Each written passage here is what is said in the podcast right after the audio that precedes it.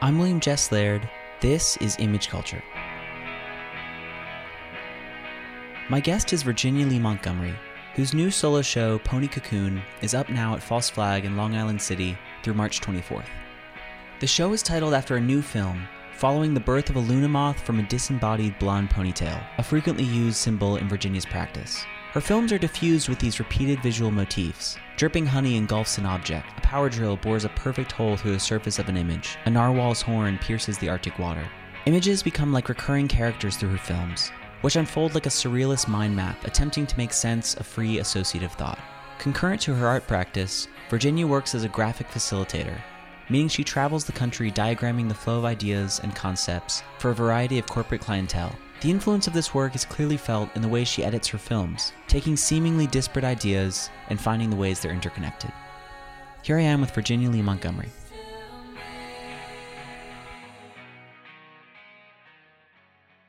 I'm interested very much so in the elements and kind of elemental dynamics. And it's interesting to me how, as soon as one gets interested in, you know, the history of materials from an elemental space, it automatically brings up these associations of the occult. Mhm. They're kind of inseparable.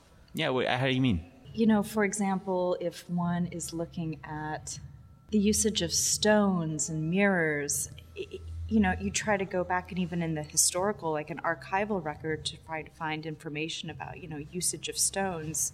Very quickly, you're going to be finding information about stones as they were used in a ritual sense. And then I guess if we're if we're analyzing, you know, ritual objects as they are activated within a, within a theological context, patriarchal theological rule hasn't been very kind to women that are also working Mhm. in divination spaces. So immediately, those women are cited to be witches, Mhm. even if they were just, um, I don't know, working with herbs, using a stone to grind up the herbs. So, in that way, I think that anytime you actually look at kind of base base materials, elements, you're you're just gonna like run into a history of witchcraft, even Mhm. if it has nothing to do with I don't know, some maybe some of the more like colorful aspects of witchcraft. Yeah, witchcraft. it can be kind of mundane, like it more like chemistry. kind of mundane. Yeah. It's like chemistry. I mean, it was just like healing arts, Uh-huh. basically. Yeah, I mean, there's like you know the the activities to summon Satan, and then there's the oh, you have a headache. Let me take this tree bark and like Yeah. just.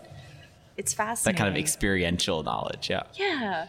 I know you did this. This it's wa- water witching. Yeah. Which was in response to a memorial that Louise Bourgeois and um, Sun- Zumthor, Mhm. Zumthor, right? That sounds about right. But yeah, it was related to the Steilneset witch trials of northern Norway.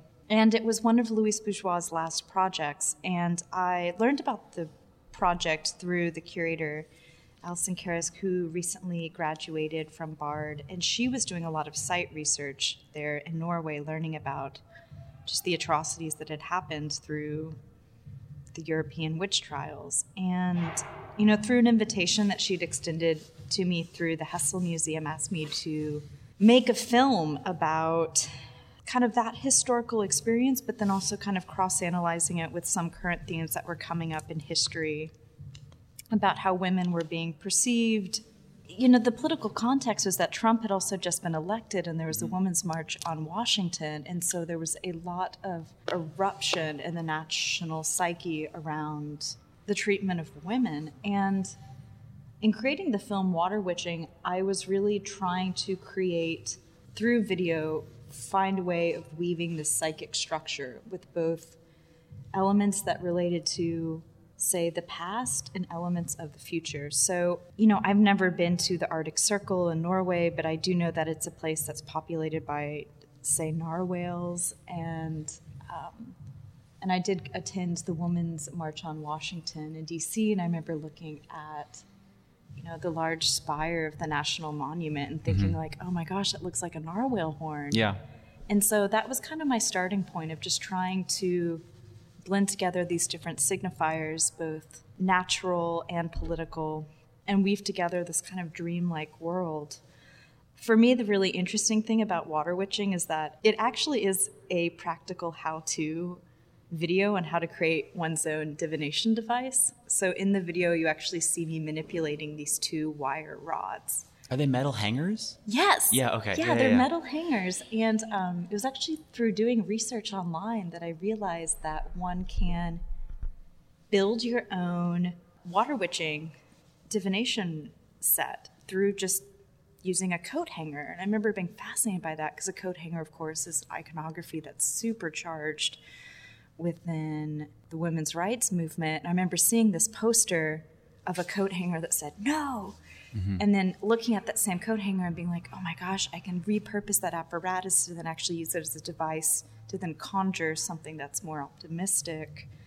And that was kind of, again, a starting point. So in the video, you watch me. Um, and then through jump cuts, because, you know, video is this magic space where you can, within a second, just like bring up a bunch of different associations, but it goes from Women's March poster, coat hanger, coat hanger, hands, hands manipulating, summoning water, water erupts out. And so you do really instantly watch this tool being used as a tool to summon resources.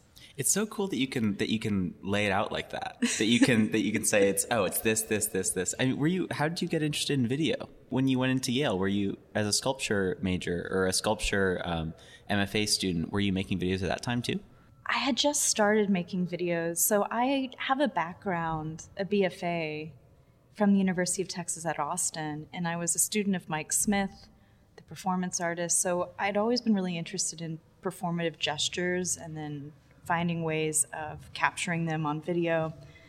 Um, but I didn't make art for, for quite a few years when I was building up the skill set towards this other surreal career I have called graphic facilitation, which I can talk about at length later. Which is which is very similar in a lot of ways to your art practice. Exactly. Yeah. Yes. So a lot of graphic facilitation is the awareness of the symbolic structure, the symbolic meaning structure of iconography and images, and then being able to listen for them or observe them, and then summon them and then sequence them to produce meaning. Mm-hmm. So the way I approach video art is pretty similar you know, I think about kind of like what is the core meaning or core tone, and then what are symbols and how can I move those symbols around in space to produce meaning. Now, in video art, I've always been really interested in just trying to work with maybe things that um, seem really unrelated on a symbolic spectrum. So, again, like the pointed apparatus of a divination rod, a narwhal's horn, and the Washington Monument, because they all formally have the same structure, Yeah. but they have different meanings. But then, how can they all coalesce together to then create something greater?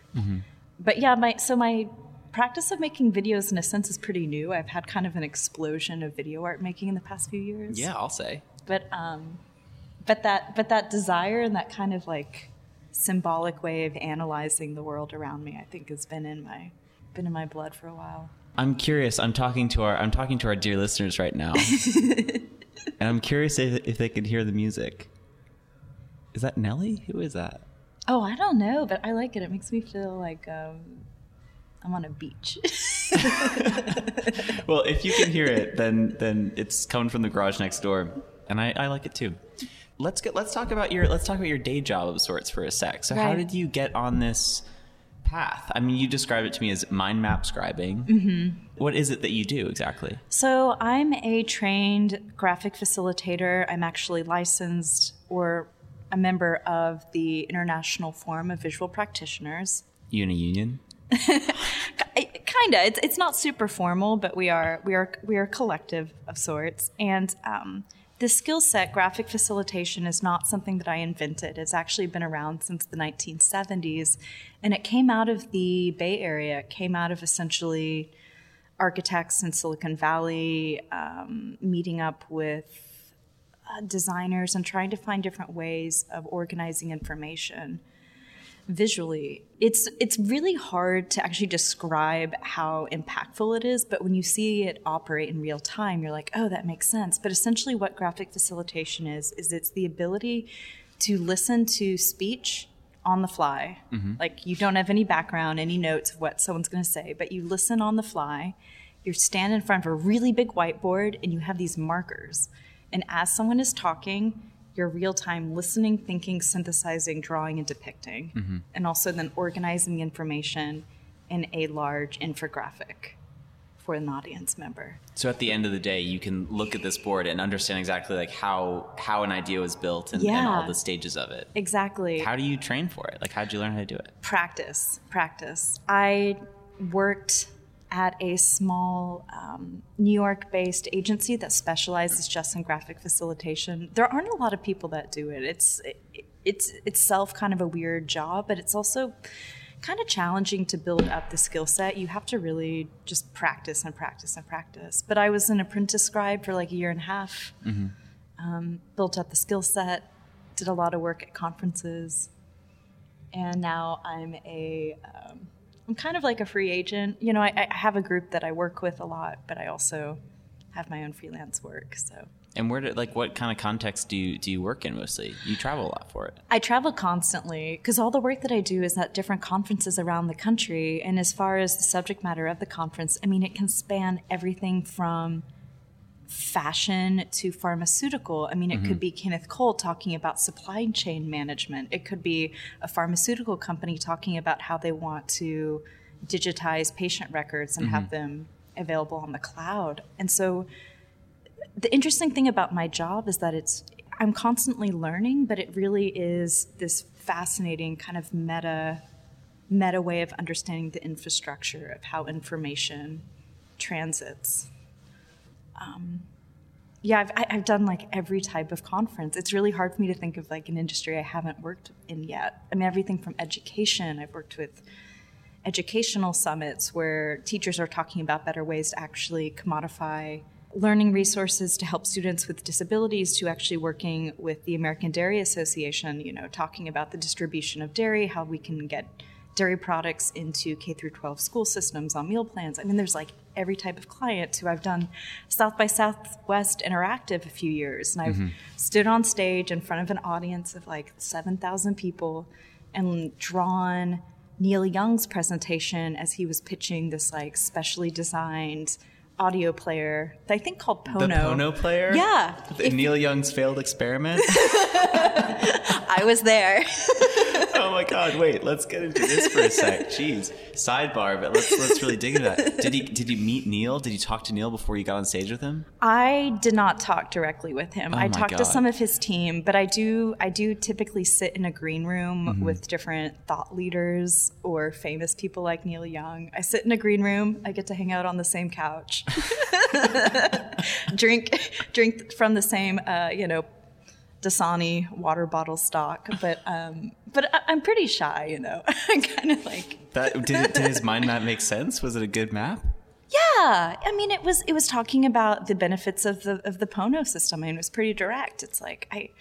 I, I wish I could recount like the, the technological specifics of it. Um, I could find the diagram, but um, but if you do actually go back on Getty Images and look up Neil Young South by Southwest Interactive, You're like in the background. no, no, you'll you'll see me like you know he's up on the stage and then I'm uh, I'm essentially a little bit lower on stage right in front of like a giant eight foot whiteboard and you'll see a woman there with a ponytail. That's me. Well, so well, so speaking of which, speaking of the ponytail, so one of the cool things, like, and this is why I say it makes a lot of sense that this is like a, a practice that you also have concurrent to your art practice because a lot of the films deal with symbolic imagery and like repeated imagery. You know, like there's a lot of these same kind of images that come up in in in works that you do. And one of the it seems like one of the earliest ones is this the ponytail, this sort of disembodied ponytail that does resemble your own two ponytails at this. I don't know Yes, I don't know if you call them something different if there's two akimbo ponytails. I love that. I love that. No, the um How did that come in? How what was the first principle there? How did you begin developing that idea? the ponytail idea really came from me looking at imagery, looking at photographs of myself taken from audience members while I was graphic recording at different events. So, you know, as a performer that doesn't face your audience, but you're still performing, mm-hmm. you become very aware that the side of you that's always visible is not your front side, but your back side. Mm-hmm. And, you know, when you have a ponytail, the ponytail also exists on the back side.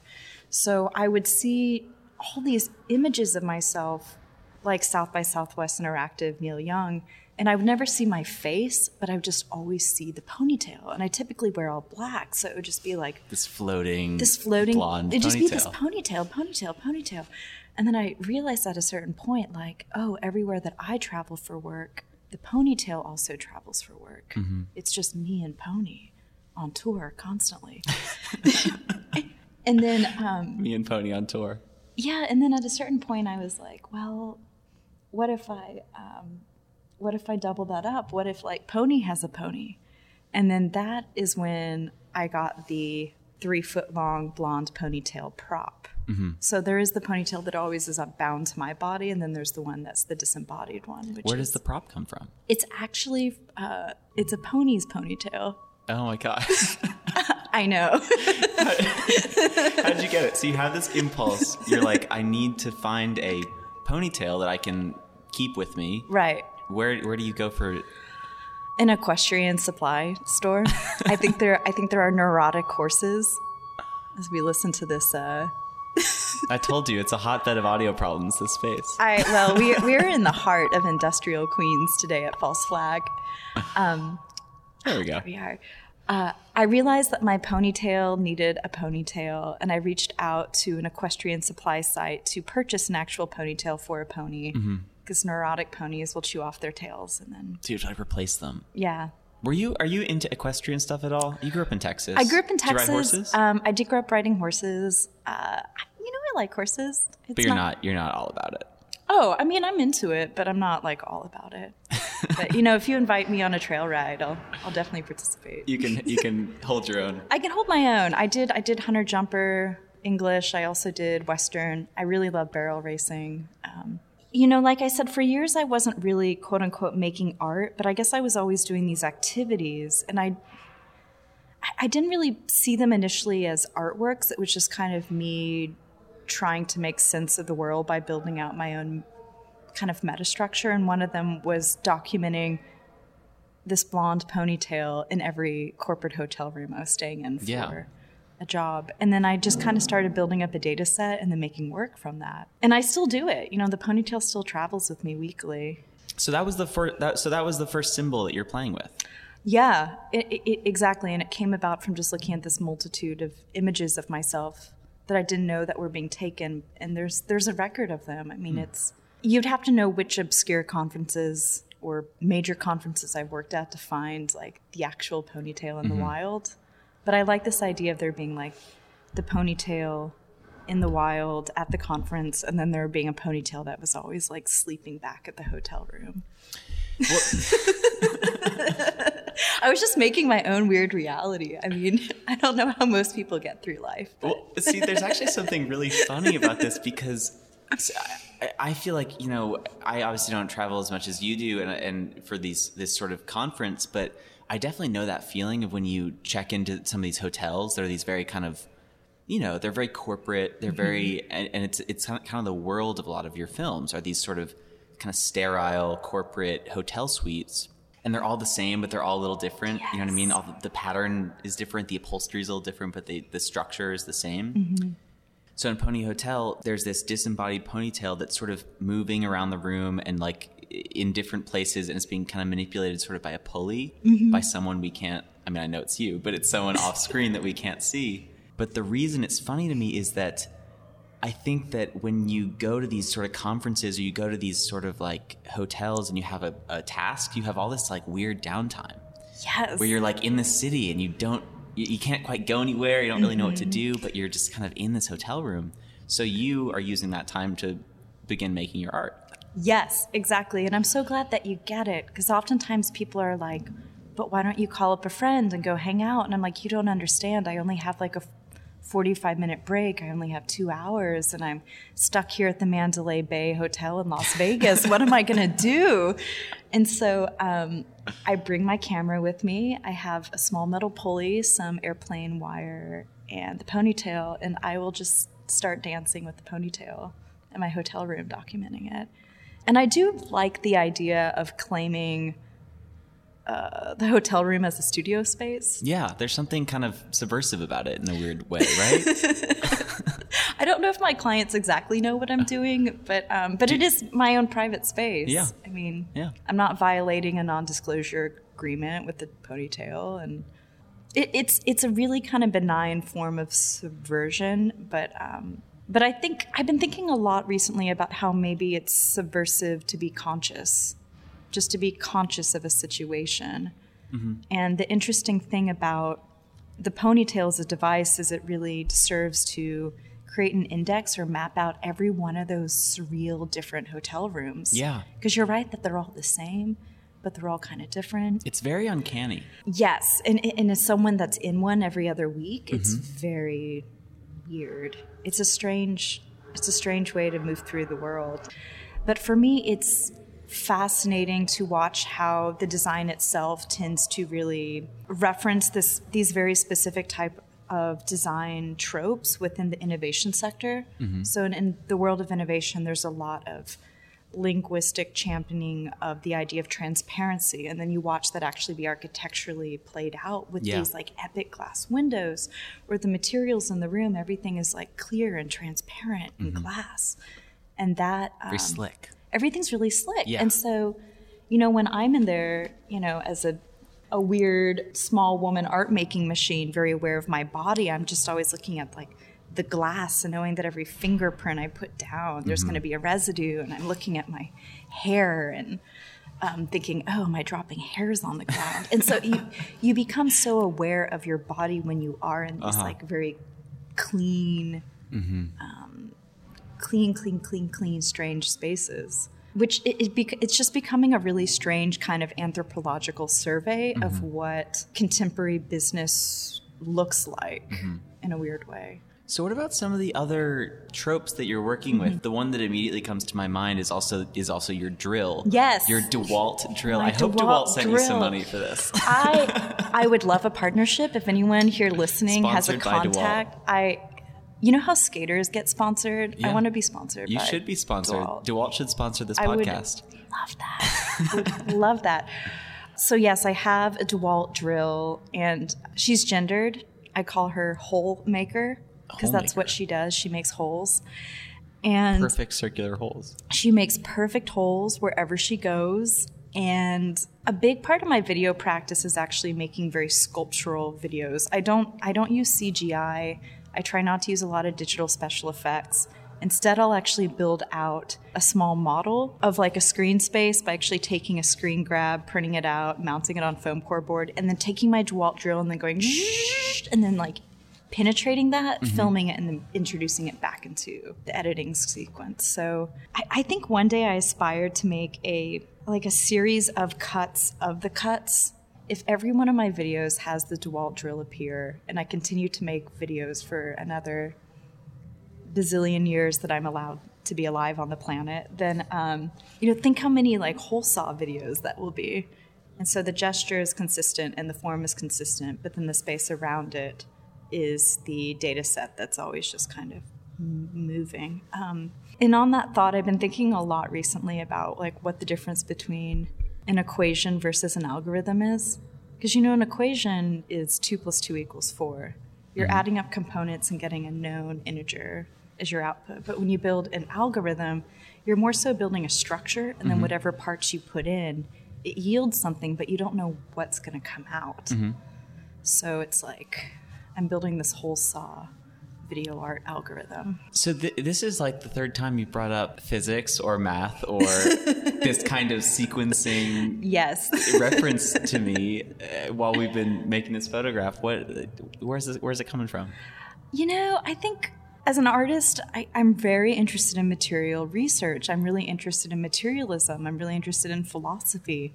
And philosophy, you know, not just how it extends from, say, like a continental, romantic, you know, men in Paris smoking cigarettes, drinking coffee philosophy, but like philosophy of math, mm-hmm. how people are actually trying to analyze structural relationships and what we know to be reality. Mm-hmm. And granted, I'm not a mathematician, I'm just, you know, a video artist with a ponytail and a hole saw drill, but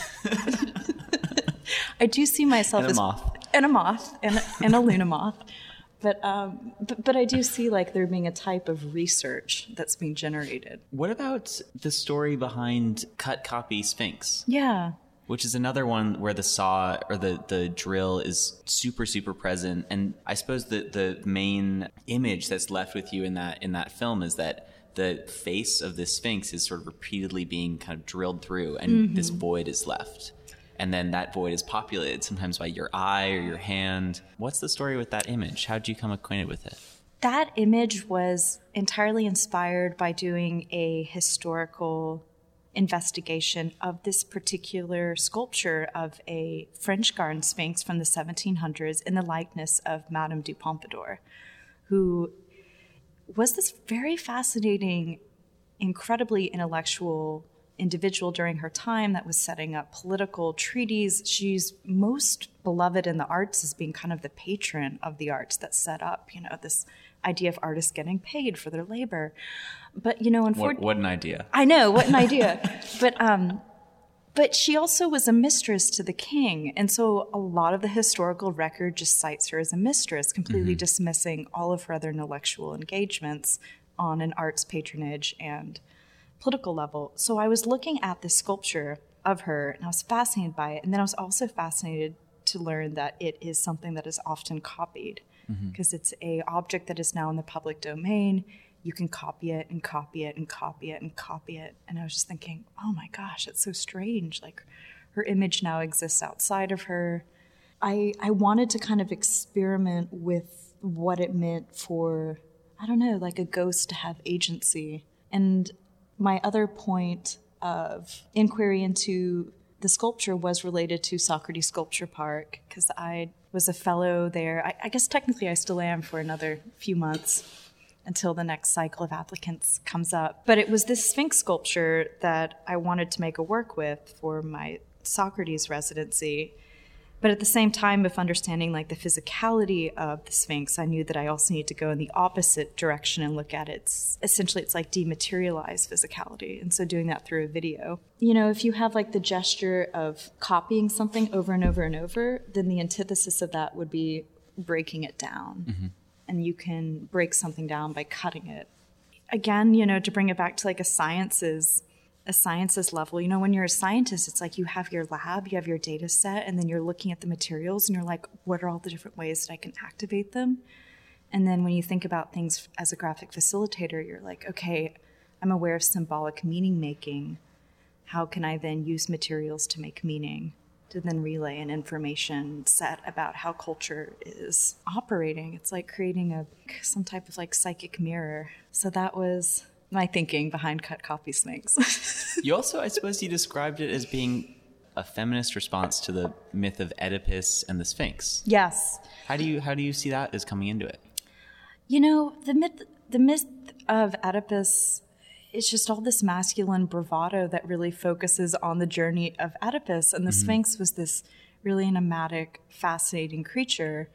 And then Oedipus just like kills the Sphinx and the Sphinx disappears. And I remember thinking, like, well, I don't believe that. Like, I, I just don't believe that narrative and I don't want that narrative. And um, you know, how many sculptures of Oedipus are there in the world versus how many sculptures of Sphinxes are there? And so my desire to also make cut copy Sphinx was to kind of recast a narrative of Oedipus and the Sphinx, where the Sphinx may quote unquote die, but she actually lives on forever. Because that's the figure that sort of endures from that. And it still endures within Yeah. cultural legacy. I mean, there are there's the Egyptian Sphinx, the Greek Sphinx. I mean, the Sphinx is like Greek in origin, but you know, there's the Sphinxes that was picked up in French traditions. You can see it in you know Polish arts. I mean, it's mm-hmm. just the Sphinx. Omnipresent.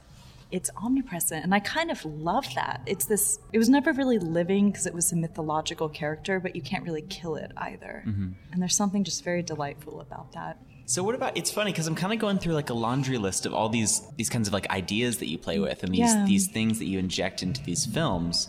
But I'm very just curious about the The Got- party is starting up next door. again. Um, I hope it sounds okay. I bet it does. No, but but I'm very curious just because, like a mind map, these ideas and these kind of symbols pop up again and again. And I'm just very curious about the origins of each of them because they seem so particular. Like now I'm thinking about honey. I know. which is in almost every film. Yes. Sometimes kind of overlaid on top of a, of the image in a sense, and sometimes yes. very. In the case of let's say um, honeymoon, which I think it might be a pun as well, it is. is very like physically in the frame, you know, and it's Mm-hmm. very almost performative. So what's the what's the deal with honey? I'm really attracted to viscous fluids, viscous, viscous fluids, and fluids and fluid dynamics. And uh, when you see, when you see a liquid move across a thing, you better understand both the thingness of the thing and then the movement of the liquid. Um, Honeymoon, the large-scale installation that I recently had up at Times Square as a part of the Times Square Arts Coalition's programming, or Times Square Art Alliance, excuse me. Um, it's a coyly literal artwork. It literally is uh, my hand holding a small glowing model of the moon, as my other hand exists above it but off frame, squeezing honey down. And so the video is a stagnant macro shot of my hand holding a moon as just honey just drips and oozes and goes down the surface. You know, my desire to make that was a desire to facilitate just a very deeply, deeply serene, but also maybe a bit sinister moment as well. Mm-hmm. It's like when you actually give space for materials just to play out as they wish to be or how they are, it can be very strange. Because in that in that video, I mean, I'm performing in the sense that I'm holding it, but the actual element that is performing is the honey. Mm-hmm. That's the motion of the film.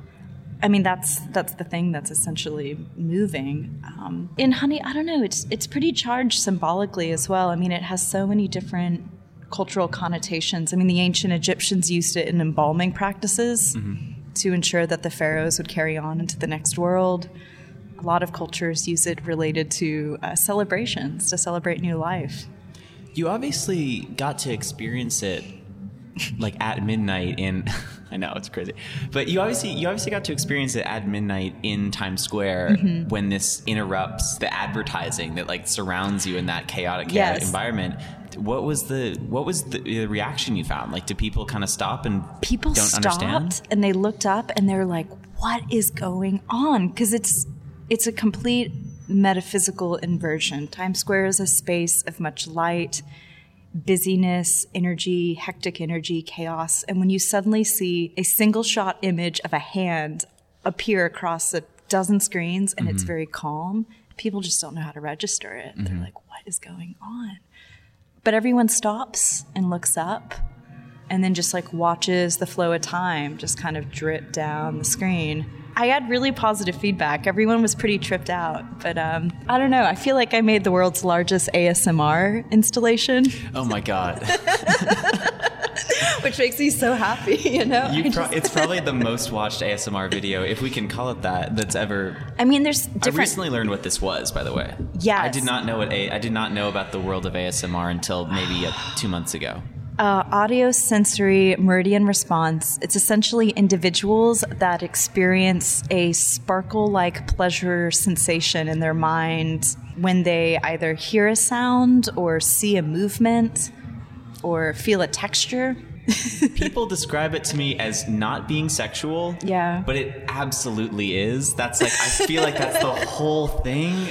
But It's it's really strange. It's definitely a uh, kind of fetish community, but how the fetish is defined is really hard to pin down because it's a lot of people whispering seductively to one another. It's a lot of people brushing their hair for one another. it's all So- very comfortable.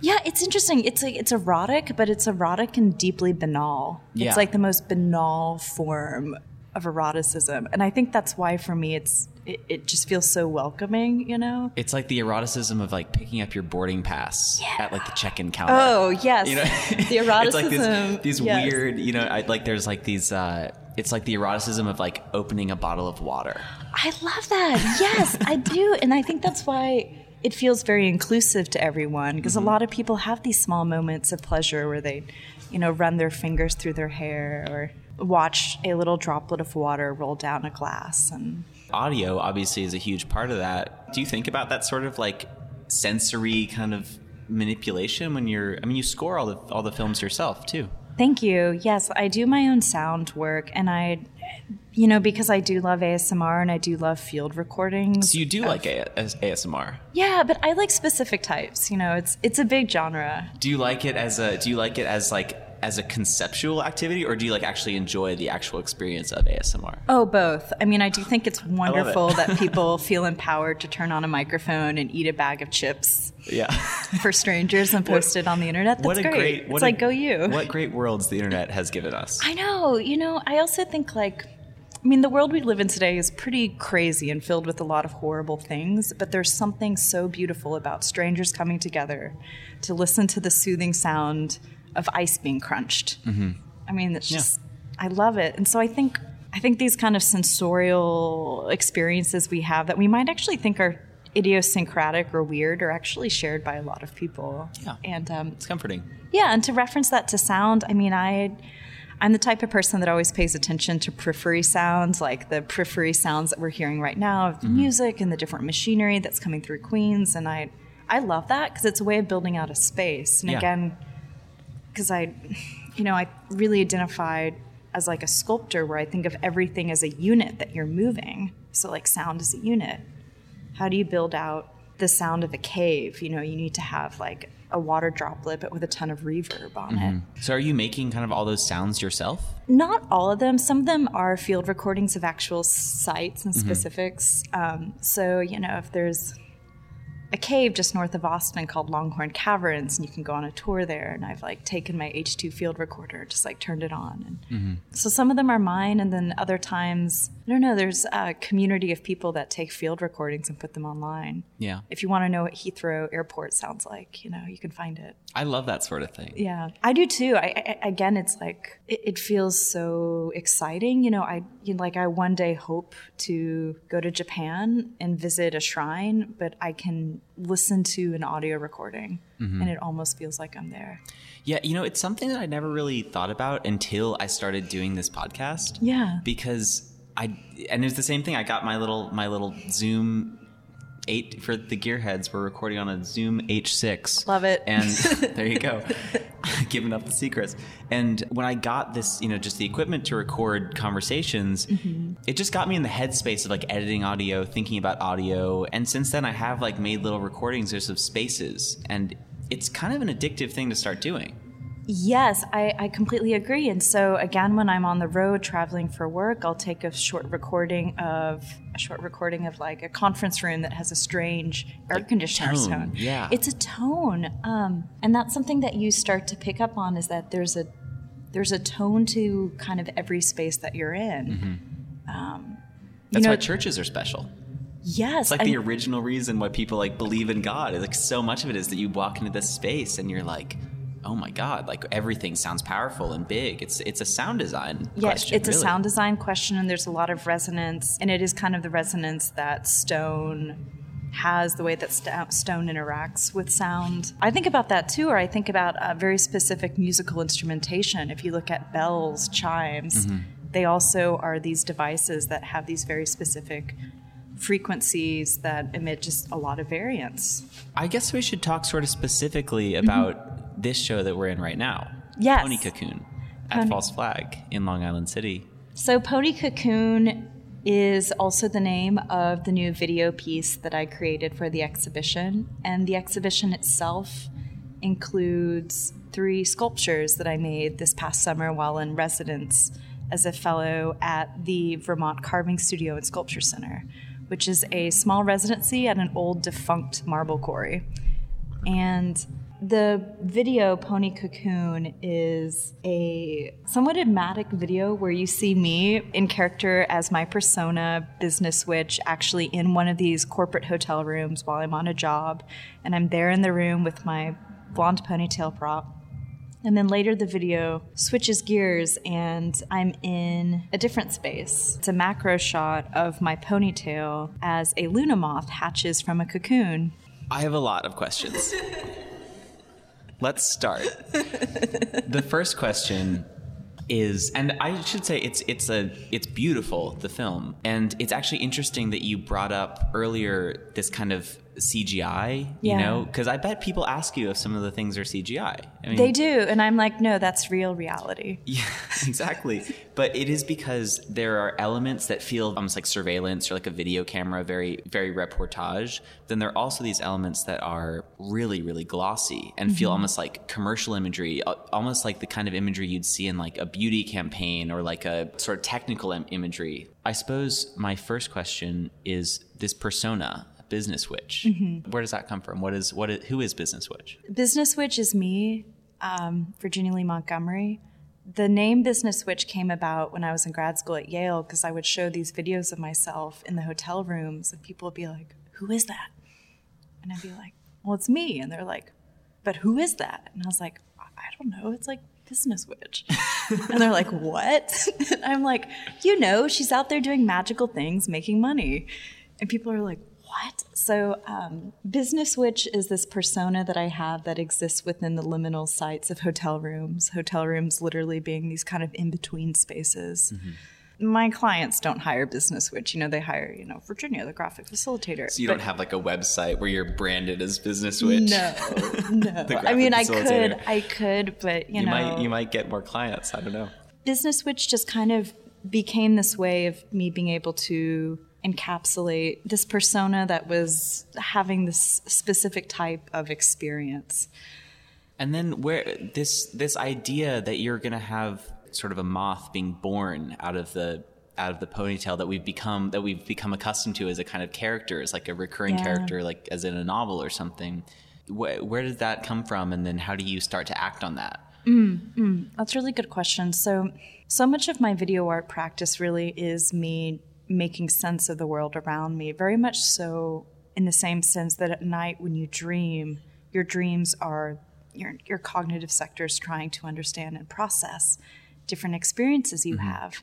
And then you know your subconscious is speaking to you at that same moment. You know, with that in mind, thinking about the dream world nature of art film and me trying to make sense of my own reality as I move between these different spaces, but then also me understanding that um, I have this brain inside this head. There's things that are going on in, coming out, but then there's always this substance that's like excreting out, and that's my hair. and whether I can control it or not, there's just always this hair like excreting from my head. Or growing, Or growing. Or growing is Or a word growing. that, that we use sometimes. or growing. So something is growing. Like Excreting's better though. like something is growing out of my head. Yeah. And what's growing out of my head is the hair. And then I was like, okay, well then what's growing out of the hair? And then I was like, well, you know, what is inside Pony? And then I was thinking about it and doing some um, etymological research and really kind of looking into the base words for psychology. Mm-hmm. And that beginning word, psyche, means mind, it means spirit. It's a Greek word. It also is the name of the butterfly wing goddess. Mm-hmm. And so a very, very old form of the word psyche also means like butterfly. So I was like, okay, what if, you know, psyche yields psyche? What does that look like? And so I was like, okay, you know, hair a byproduct of the brain, then has another byproduct. That was actually then the desire to do this this kind of um, merging of an entomological and an etymological inquiry. So from the mind comes the butterfly, and We were talking earlier about these these shots that are these kind of really tight macro shots Yeah. of this moth kind of coming into existence, and it's and a Luna moth. It's a very beautiful, it's a luna moth. very yeah. beautiful The kind of creature. Mm-hmm. How did how did you begin to? Did you did is this your moth? It's my moth. I mean, this this video, I'm very proud of it, just from the fact that it was very, very difficult to get footage imagine. of that happening. I mean, you're really watching this tiny, fragile creature erupt out of a cocoon. I Mm-hmm. mean, this is like nature footage, nature documentary footage, and you can't force anything like that. You know, the Mm-hmm. creature comes when the creature comes. So, uh, in order to film this, I actually reached out to a entomology supply website, ordered a handful of Luna moth cocoons, and over the Christmas holiday, when I knew that I would have downtime, um, set up this small macro system to hatch a Luna moth from my ponytail. And so I like this idea that, you know, me and Pony, while we were on work break, we're going to like, Cultivate some moths. yeah, we're to have like a baby. Wow. And so this moth in the video is actually moth number three because the first two hatched so fast that I, I couldn't grab my camera in time mm-hmm. because I didn't realize that if you actually watch the video and you time it, the moth comes out of the cocoon in about 15 seconds. Yeah. And, it feels like forever in the video. It feels like forever in the video Yeah. because a lot of my video art style uses a lot of frequent jump cuts, Yeah. which is something that we're very accustomed to when you watch TV. You know, there's a jump cut maybe every half a second. and advertising is like full of that. Exactly. But when you actually are forced to watch a fixed frame shot that's just 15 seconds long, it feels like an eternity. I But it's really just 15 seconds. Yeah, but it's amazing because you're absolutely right. You're watching this film, and at the beginning you're you're jumping around, and all of a sudden you're like watching this moth try and break through, and you're like, oh my god, it's, it's there's so much tension in it. So much tension, and it feels very uh, like claustrophobic for a second. So you can kind of feel the claustrophobia that the little moth feels at that moment where it's like, I gotta get out of here. Mm-hmm. And it's just literally burrowing a hole, which again, to bring back my obsession with holes and drill saws, like the moth chews like a perfect little hole Mm-hmm. that it then pushes its little body out of. When it came out of the cocoon in the ponytail, I was shocked to see that it itself is this kind of long linear form. Yeah, it's much longer than you think it would it would be. It's much long. It looks much more like a worm caterpillar than it does a moth, and it had this segmented look to it where I was like, "Oh my gosh, that looks like the ponytail that I use, like the blonde ponytail that's segmented with the hair ties." And my mind was just blown, and then um, you know, instantly the little caterpillar wants to climb, so then I just grabbed the ponytail and hung it vertically within my little white uh, prop box that I shoot in, and and then it just does its thing. So then this shot that we that we kind of shot with this this vertical shot of the ponytail hanging down and the moth with its sort of now fully developed wings, they kind of Mm-hmm. Unfurl. They unfurl. Yeah, it's and it's like a shrink wrap almost. It's Yes. it's wild. It's amazing, and there's an there's a shot in the film that's time lapse over about an hour where you actually watch the moth move fluid from its abdomen Mm-hmm. up into its wings because when it's born it's born with these like tiny little shriveled wings Yeah, and, and then you it, can't imagine it could fly. It's like you can't very- imagine you can fly actually when you see it it looks more like a again like a worm Yeah, with totally. legs doesn't even look like a moth but it climbs up it kind of hangs on the side and then again to bring back this like theme of liquids it i think it was just amazing to watch it and you know that it's redirecting liquid in its body into its wings that then later have the agency to fly Mm-hmm. away i mean it's oh my gosh nature just mind-blowing Beautiful show, beautiful oh video. thank you Virginia Lee Montgomery, thank you so much. thank you so much too I'd like to thank Virginia Lee Montgomery, as well as Edwin, Alexander, John, Whitney, and Mel at False Flag. You can see Pony Cocoon through March 24th at the gallery, and I recommend keeping False Flag on your radar. They're doing some really cool things. Remember, you can see my portrait of Virginia in her show at williamjesslaird.com slash imageculture, as well as on Instagram at williamjesslaird and at imageculture. I'd also like to throw a quick shout out to Jonathan Hirsch and our friends over at Neon Hum. He's built truly one of the best podcast production studios around, in addition to his own massively successful show, Dear Franklin Jones, which you should all listen to.